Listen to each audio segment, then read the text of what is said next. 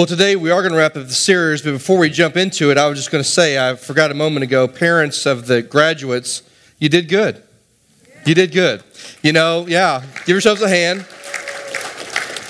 Because what we forget is while they had a journey for 12 years to get there, maybe even longer for some, that was a journey for you as well. And you did good. And for those that are graduates, I just, I just want to say a personal word of thank you. Thank you for letting me into your life. Thank you for many of you I was able to coach some I didn't coach, and you were on the other side and you slaughtered my teams, and thank you for that. But thank you for the times of spiritual investment, letting me speak into your lives. I love you for that. Today we're going to wrap up this series uh, called God. The Bible doesn't say that. And we've looked at a lot of different things about this idea of the Bible doesn't say that. We've talked about such things like judging. You know, we shouldn't judge other people. Well, what we found out is the Bible doesn't say that. In fact, what the Bible uh, condemns is worldly judging, but what it advocates is making biblical judgment calls. We've talked about such things like God just wants me to be happy, and we found out God doesn't want us to be happy. God wants us to be what?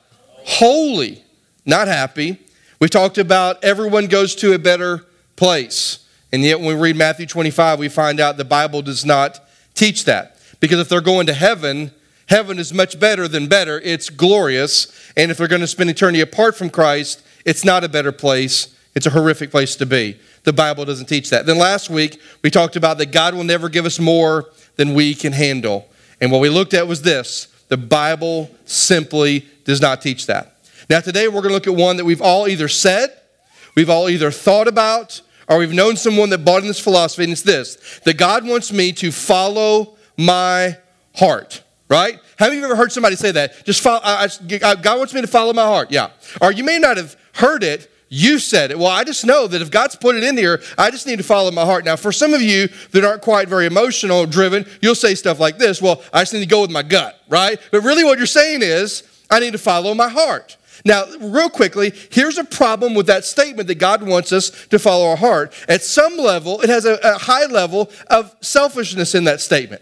That means if I want something, then I should pursue what I want. It has a selfish tone to it. It also has a kind of a lack of consistency. Here's what I mean our heart is driven by our emotions. And can we all agree that our emotions sometimes go like this when life happens? Can we agree that our emotions are never rock solid and steady? And when our emotions are driven to move the heart, then there's inconsistency in our actions. So when we say that God wants us to follow our heart, that's a pretty selfish thing to say as well as it's an inconsistent thing to say. And because when you come to Scripture, what the Scripture advocates is not go with what you feel, go with what you know.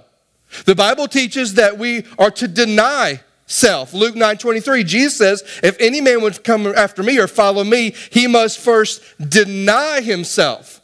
Meaning, if we're going to let our heart drive us and it's selfish, Jesus says, no, you need to deny self. You need to deny the earnings and the longings and the desires of your heart. Deny self. The Bible says that the heart is deceitful. Jeremiah 17 9 says that above all else, the heart is wicked. Did you think about that? Now, what does that mean? Here's what that means that if we lean on our heart to make our decisions, it will never take us to the right place. The reason we gave the seniors the book we gave you is because it's a reminder that sometimes in life you're going to follow your heart and it's going to take you down a direction and it's going to lead to a destination you don't want to be at. So, with the power of the Holy Spirit, we change our lives, we change our direction. The heart, listen, the heart is wicked, it's deceitful, it will never lead you down the right path. That's what Scripture says. Scripture also says this, my favorite, one of my favorite verses the heart is something to be protected not followed. Proverbs 4:23 says this, above all else, guard your heart, for it's the wellspring of life. The writer of Proverbs doesn't say, follow your heart. He says, guard your heart. Put a hedge around your heart. Protect your heart. Be careful what you let in, because what you let in will, in fact, eventually do what? Come out. He says, guard your heart. So when we think about this question or this statement, God wants me to follow my heart, it's simply the Bible does not say that. So when you begin to search, what does God want for me? What does God require of me? What does God want me to do? God does not require of you, He does not want you to simply follow your heart. In fact, I could ton, ton of more scriptures about how God wants us to bring our heart into submission, how we're to yield our heart, but never to follow our heart.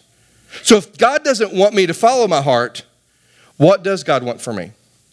What does God require of me? If you have your Bibles, I'm going to be in the Old Testament today, just one verse Micah chapter 6, verse 8. Some of you may already know it. Micah chapter 6, verse 8. Here's the beauty of this one verse it reminds us of the simplicity of what God desires for us. I don't know about you, but I've been a Christian for a long time. I've been a Christian for 35 years. I was nine years old when I came to faith in Christ, and for 35 years I've been a follower of Jesus. And here's one thing I've done really well complicating what it means to be a Christian. I'm really good at that. Because I got all these thoughts swirling in my head, all these things I've got to do, all these things I've got to be about, all these things I got to believe. I mean, I've got all this nonsense going on. And yet, this one verse reminds me Doug, if you want to live a life to please God, here's what God requires of you. There's three things, and you just need to focus on these three things, and all this other nonsense you're worried about will work itself out. So here's what it says in Micah chapter 6, verse 8. It says this Micah, He has told you, O man, what is good. And what does the Lord require of you? But to do justice, to love kindness, and really should be translated mercy, and to walk humbly with your God. To do justice, to love mercy, and to walk humbly with your God. So when you look at your faith and you look at your journey, because all the time I have people ask me questions like, you know, I just don't know what God wants for me. I don't know what God wants me to do. Listen, come back to this. Here's what God wants for you. Here's what God wants for us. Those of you that are graduating, whether you're staying here or going on, please hear this. Your convictions that you've developed over the last several years are going to be tested like they've never been tested before. They are going to be put out there and, and they're going to be scrutinized and you're going to be ridiculed and you're going to be tempted to let go of those convictions and to go with the world. I'm just telling you, it's coming your way. And if you've been through college and after high school, you know that that's true, don't you? And so when we're in the middle of what do I do? What does God want for me? It comes back to these three things do justice, do what's right, love mercy, not give it, but love it, and to walk humbly with our God. Now, I want to unpack these three ideas because I want us to understand what does it mean for us to do justice? What does it mean for us to love mercy? And what does it mean for us to walk humbly with our God? First of all, do justice. It's the Hebrew word mishpat. And really to be, to do justice, there's thing, two things that are required of us. First thing that's required of us is we have to have an eye to see what is right and to see what is wrong. Now, please hear me on this, everybody. I mean, the reason we I chose this one for this week is because Senior Graduate Sunday, and I thought if they never ever come back to church again, which I hope never happens, what would be the one thing I'd want them to hear? And it's this. And for the rest of us, this is important for us as well too. That what does God require of me? What does God want me to do? He wants me to do justice. And if we're going to do justice, first of all, that means that I have to have an eye to see what is right and to see what is wrong. Now, there's some of you in the room, let's just see you first, because that, means everybody else is not you. How many of your room are very black and white? It's either right or wrong. How many of you are like that? Okay, awesome. Six of us. Great, great. Now, here's the problem. And of course, this is a problem for, I guess, 210 of you in the room, and a problem for those of us that don't see. I mean, I know sometimes we see the black or white and different situations and relationships. You got you got to give and compromise. I get that. But when I'm talking about the world and what the world's throwing at us, if we're going to do justice, we have to have an eye to see what is right clearly and what is clearly wrong.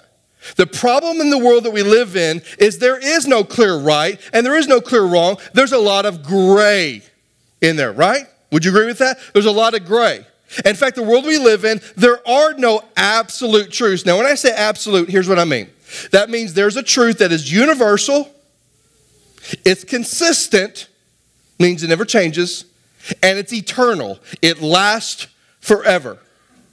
That's what I mean by absolute truth. The world we live in, and you know it and I both know it, that there are people out there that maybe you work with, maybe even you in the room today, that say, you know what, I'm not sure there are any absolute truths because what is truth for Emma may not be truth for Angie. What is truth for Steve may not be truth to Aaron. I mean, whatever's wrong for them may not be wrong for them. We live in a world that says, hey, look, it's not about what is absolute, it's about what works for you.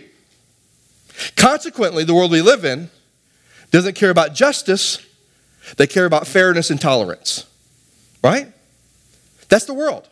Now, can we chastise the world? No, because the world is lost. But as believers, what does God want from us? He wants us to do justice. He wants us to see clearly what is right and clearly what is wrong. That's what God requires of us. As believers, we are to be minded about what is right, what is the right thing to do, what is justice. Because the Bible teaches this there are absolute truths. There are things that are universal. There are things that are consistent. And there are things that are eternal. Let me just show you one of them the Word of God. This book for a believer is the sole authority by with which we live our lives. If Jesus said it, it is true in my book. It's truth. This is absolute truth. So, as a believer, we need to make sure we go to God's word and ask God's word to show us what is right and what is wrong. Let me give you a thought on that. Too many times in my life and in your life, we're confronted with a situation or circumstance, and we're always driven by our emotions. Well, you know, I kind of think that's right, but you know what? You know, I don't want to. I don't want to kind of cross my lines here or step over the boundary. So, so I'm just going to kind of give into this thing. Most of us, when faced with a situation, would go to our own opinions, our own biasness, and our own personalities to discern what we think is right and wrong. What I'm telling us as a believer is we need to go not to our own selves, not to our own ideologies, our own experiences, our own philosophies. We need to go to the truth of God's Word. The reason this book is so valuable is because this is the heart and the mind of God for us. This is it. This is not a book that should collect dust on the nightstand that's irrelevant for us. This book is the sole authority by which guides my life. This is absolute truth. And when I'm trying to discern what is right and wrong in the world, instead of going to myself or coming to you, I should first go to this. Right? Let me give you three areas where this is really true. This is true. I, could, I, I, had like 12 areas listed, but let me just give you three that are really relevant for us today. And you see them all the time that we need to go to God's Word to find out truth. One of them is the whole idea of alternative lifestyles, right? You can't turn the TV on and not see that whatever sitcom you're watching, whatever TV show, there's somebody in there that's pushing, promoting, and advocating alternative lifestyles. And many of you in the room grew up as a Christian, you grew up in the church, and I just want to say this to you I did too. And unfortunately, our opinion about that and how we treat those people probably was wrong. You know, I grew up in a generation that if you were divorced, it was viewed as the unpardonable sin. I can remember people in the church I grew up in that were divorced and they were kind of ostracized. And I'm like, that's a problem for me. God can still use them, right? Do you believe that? Because some of you in the room fit that category and God can still use you. And the thing about it is, when it comes to the alternative lifestyle, you know, many in the church go, we don't know what to do with them. So what we do with them is we just don't talk to them. We alienate them. We ostracize them. But we need to go to God's word and says, what does God's word say is right and what's wrong? I have a friend of mine who lives in Texas who's in ministry and he's looking for a job. He's trying to, to move from where he's at. And he's interviewed with this church in Nevada. And the reason I know all this stuff because he always sends me their emails, and then they'll ask him about a questionnaire, and he'll ask me this: "Well, Doug, how would you answer that question?" So basically, his answers, for the most part, when he sends them back to me, were the answers I just gave him, because obviously he doesn't know what he thinks. So one of the questions he went through was this whole questionnaire was, what would you do, because he's applying for a student pastor position, what would you do if a student came to you and said they were pursuing alternative lifestyle, they were coming out of the closet? And I know what he said because he said, Doug, what would you say to this? And so he basically answered the question by saying this Well, here's what I would do I would love them. I would show them that I love them, I care about them, and once I was able to build credibility with them, and once I was able to build a relationship with them, I would continually point them to the truth of God's word, that that lifestyle is a violation of what God's word says, and it's not what God's design and plan for them is, and I would try to show them the love of Christ and lead them to salvation in Christ. But I would love them through it, not kick them out. And I thought, that's a great answer, because exactly what I told him to say, right? Now, the church sent back to him we don't feel like you're a fit for us. So he goes, okay, why, why am I not a fit? He said, they said, because how you answer the question about the student who's coming out living alternative lifestyle. And here's what the guy said, because I read the email. He sent it to me, and I read the email. I still have it. He said, you know, as a church four years ago, we believed what you believed. He said, but four years ago, we had a staff member who had a family member who came out of the closet. And we began to search our heart on what the scripture says. And we've changed our position. Now, here's what he literally said that our experience has determined our theology instead of our theology shaping our experience. That's what he said. And I'm telling you, it's really easy in the world that we live in today to let our personal experiences, our personal biasness affect and determine our theology. But the truth of the matter is, we've got to go to God's word and say, God, what does your word say is right? What does your word say is wrong? And let my theology of what you say determine and shape the life experiences that I have. You see the problem with the email? Let me give you another example relationships. Probably one of the things that we spend the least time going to God's Word on is relationships. Do you know that God's Word has something to say in regards to the idea of dating and friendships and marriage and how to deal with conflict in relationships? Did you know that? In fact, for some of you, maybe you're in that dating category. Listen to me. Scripture is very clear for you. Do not be yoked with an unbeliever. What does godliness and ungodliness have to do? What common thing do they have in common? They don't. Light and darkness don't go together. And so for some of you, you know, your only criteria for dating is are they breathing? Right? are they breathing? Come on. You know I'm right. But when you come to scripture, and, and you know, teenagers know this. Teenagers get so annoyed at me sometimes because when I say, hey, I got a boyfriend, girlfriend, my first question always is, are they a believer? Well, I don't know. Well, that's a problem. You should know. Because when you yoke, you know what a yoke is. It's when a, a, a, strong bull and a, a weak one put themselves together and one strengthens the other. But the, but the one who's stronger in what they do always guides and directs the other. And he says, don't be yoked. Don't put yourself in the same yoke as an unbeliever because they will always drag you down. Friendships. How do you decide what friends you're going to have? 1 Corinthians 15 33 says that bad company corrupts good character that when we choose to be with the wrong people, it will always corrupt. Well, you know, Doug, I don't believe that because I believe I can be a godly influence on them. That's not what Paul said. Paul said that when you try to be a friend with someone, when you are in bad company, it will always corrupt good character. So, your friendship, many of you in the room would say, Hey, I've got a non believer who's my BFF. I would simply say, That is just not biblical. You've not come to Scripture and go, Okay, this is clearly what Scripture teaches us. Because here's what happens you think, hey, I can make a difference on them. Listen, the point of your relationship, if they don't know Jesus, is not to be their BFF. It's to love them, care for them, befriend them, but point them to Christ. Because one day, that person you call a friend is going to stand before a holy God and give an account of what they did with Jesus. And on your conscience, would you want it going, you know what, I never told them about Christ? They may spend eternity in hell. Or I told them about Christ, and they said yes to him. Talks about friendships, talks about marriage. Ephesians chapter 5, Galatians chapter 5. Husbands, love your wife as Christ loved the church. Women, love your husbands and submit to them as you submit unto the Lord. It talks about conflict. You know, Matthew chapter 18 gives a perfect picture of how we're to deal with conflict in a relationship. When someone hurts you, you don't Facebook it, you don't put it out there. I'm feeling annoyed today. I don't care. Listen, if you want to be godly, you don't, listen, I'm not being ugly. Please quit living life on Facebook for some of you. Not all of you. And I'm not pointing fingers. I'm not calling anybody out because some of you are probably as annoyed at sometimes at what you read as what I am. Maybe most of you.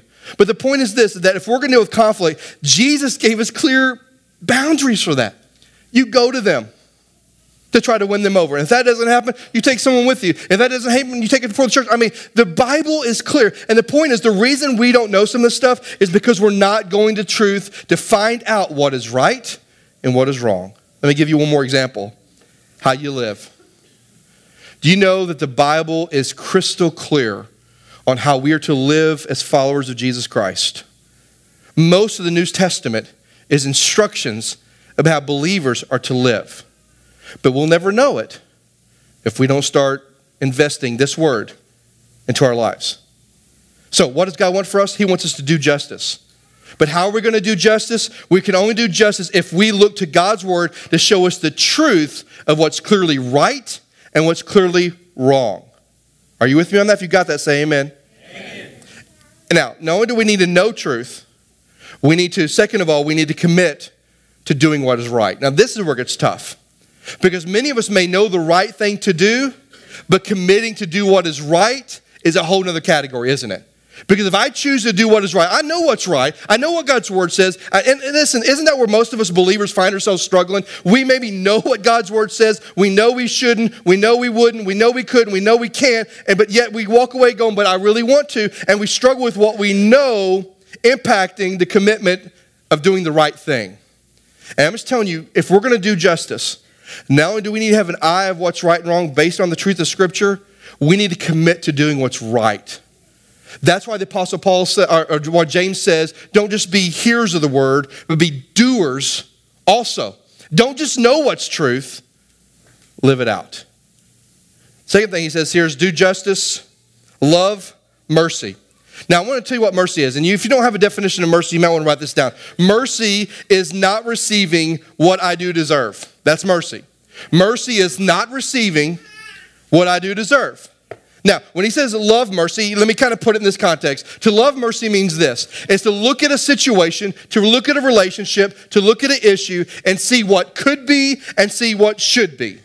Now, follow me here. I'm going to confuse you on purpose. What could be and what should be. To say what could be is to say, what do they deserve? Now, if someone's hurt you, what do they deserve? Your full wrath, right? your tongue lashing, I mean, whatever you can throw at them. And when you think about what they could be and what they deserve, that's what you think about. But also to love mercy, not just thinking about what could be, it's thinking about what should be. See, what should be asks the question, what do they need? See, could be says, what do they deserve? Now I'm angry, I'm ticked off. What do they deserve? They hurt me. What should be is, what do they need? Do you know what everybody needs who's hurt you? You ready? You know what everybody needs without exception? Compassion and forgiveness. That's what they need. And I'm just telling you, if we're going to love mercy, we must have an eye that can see what could be and what should be, yet we offer what should be. We offer compassion and we offer forgiveness. Now, this is really hard because maybe you've been hurt. And listen, if you've been hurt before, in my counseling sessions with people, here's what I find out about hurt People fall into one of two categories about hurt. One is I want them to feel my pain, right? I want them to know how bad they hurt me. And so I'm going to treat them in a way that lets them know how bad this hurts. I mean, how many of you, even in your marriages, when you have conflicts, you're always bringing back the past to remind them the magnitude of the hurt that you felt when they said something they shouldn't have said? A lot of us. And then there's another category. It's not just they want you to know how bad they hurt, but they want you to be paid back, right? They want you to hurt, right?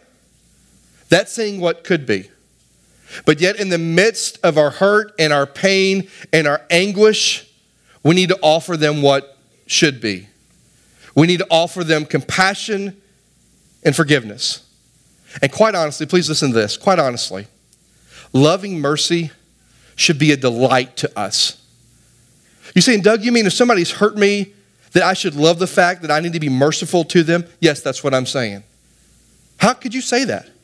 Because isn't mercy what God has shown you? Isn't mercy what God has shown me? Isn't mercy what God has shown us? Hey, listen, if my Bible still reads correctly, here's what I know that I'm a sinner, that I was lost, blind, wretched, pitiful, and separated from God. But God loved me so much that He sent His Son Jesus to die on the cross so that I would not receive what I do deserve. Because because I'm a sinner, what I deserve is death, hell, and separation. And with Jesus down on the cross and me putting my faith in Him, I no longer receive what I deserve. I receive His mercy. And guess what He gives me that I don't deserve? His grace. Right? And the reason we should delight in loving mercy is because that reminds us of the mercy that we have received from Him. One more thing he says here. Here's what I want you to do. Here's what the Lord requires of you do justice, love mercy, and lastly, walk humbly with our Lord. Walk humbly with our God. Here's what that means to have a desire to journey with the Lord. To have a desire to journey with the Lord. Sometimes I get asked this question What's the greatest struggle in ministry? What's the greatest thing that tears at your heart in ministry? And I'll just say, outside of people not knowing Christ, here it is. You ready? This is probably the second thing. Is when people that I've known follow Jesus at some point in their life because of life events, whatever it is, decide to walk away. and they quit journeying with God. All you seniors that were up here a while ago, let me just give you some encouragement here. Or let me give you kind of, maybe not encouragement, maybe some instruction.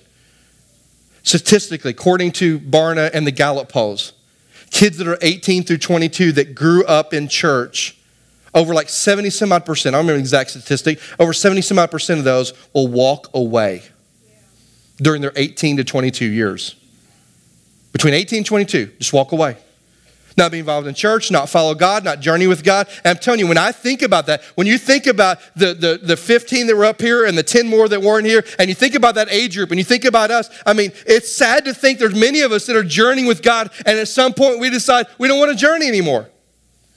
And what the Lord requires of us, yes, is to do what's right. Yes, is to show mercy to people, but He wants us to walk humbly with Him. He wants us to journey with Him. Now, listen to me, that is a lifestyle.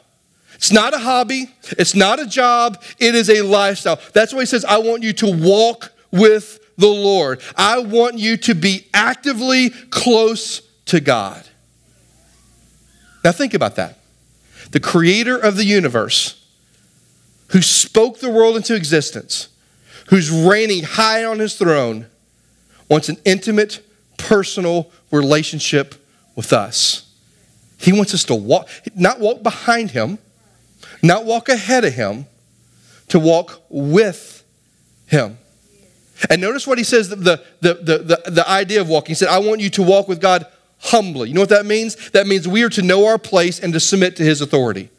That while we walk with God, we understand that He is the supreme authority in our life. And if He says it, we buy into it, we believe it, and we're going to do it.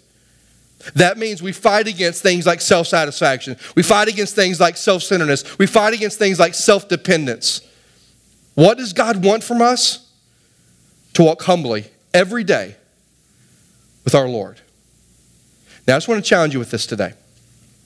If you and I are going to be the men and women of God that God has called us to be, we have to do justice. We have to have an eye to see what is right and wrong, not based on our opinions, but based on the truth of God's word, to see what's right and wrong, and then be committed to doing what is right. We have to love mercy. Because guess what? If you're in a relationship at all, are you going to get hurt? You better believe it. Are you going to have that heart's desire to show them how bad you hurt? Yes. Are you going to have a heart's desire to pay them back and let them hurt too? You better believe it. But we need to be quick to show the mercy that God has shown us. Because let me just say this to you what the person hurt you deserve is not near to the magnitude of what we deserve because we are sinners. Right? But God, in His kindness, love, showed us mercy. And if we're going to be the men and women of God He wants us to be, we need to walk humbly with our Lord. We need to choose every day to spend time in this word and to walk with Him, to pursue Him, and to submit ourselves to Him. So I'm going to pray for us today. And here's my prayer for all of us in the room. And here's my question Which one of these three areas do you struggle with?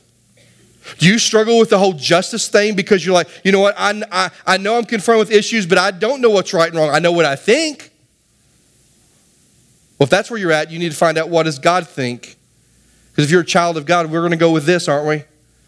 We're going to go with this book because this is absolute truth. And maybe you struggle with that. And what I ask you to do today, if you struggle with doing justice, not that you don't want to do what's right, but you don't know what's right that you would start investing yourself in God's word and ask God to give you a passion and desire to hunger and thirst for his word. Maybe you struggle with loving mercy because you just hold grudges way too bad, right? Would you just be reminded today of the mercy that God has shown you? And would you repent of that and say, God, would you break my heart and help me show my husband, my wife, my friend, my kids, my whomever, the mercy that you've shown me? Or maybe you struggle walking with God. You are not having an everyday moment and time with the Savior. Would you just be reminded this today? He wants one with you. He wants you to walk with Him, He desires you to walk with Him. And would you just say, God, today, I'm going to turn things around and I want to start spending time with you? Which area, justice, mercy, or walking with God, do you struggle with? And today, would you confess that to Him? and ask Him to change your heart. Let's stand together as we pray. Everybody stand with me.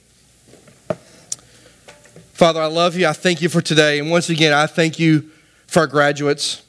And I pray that if there's that one verse that they etch on their mind as they walk that stage on Thursday for some of them, maybe others it's a different time, but as they walk that stage, that what you require of us is to do justice, do what's right, to show mercy, to love it, and to walk with you. God, we can simplify what it means to follow you with those three things. And I just pray for all of us in the room today, Lord, that we would ask, what area do I struggle? Do I struggle craving to do what's right? Do I struggle showing mercy? Do I struggle walking with you? And whatever that area is, Lord, I pray that we would just confess that to you today, that we would just be gut level honest today and just say, God, this is where I'm at. I'm struggling doing what's right. It's not because I don't want to, it's because I don't know. But I need to get in your word and find out. Or God, I'm struggling showing mercy because the hurt is so deep. God, would you give me the grace to show somebody mercy? Or maybe just because you're just not walking with God today. Would you just ask Him to speak to your heart? God, we need you today. We need you to, to move us, to compel us, to challenge us. That all you ask from us, all you require of us, are these three things. God, help us discover where we're weak. And may we confess it, and may we lean on you, and may you grow us in these areas. For it's in your precious and glorious Son's name we pray. Amen. Amen.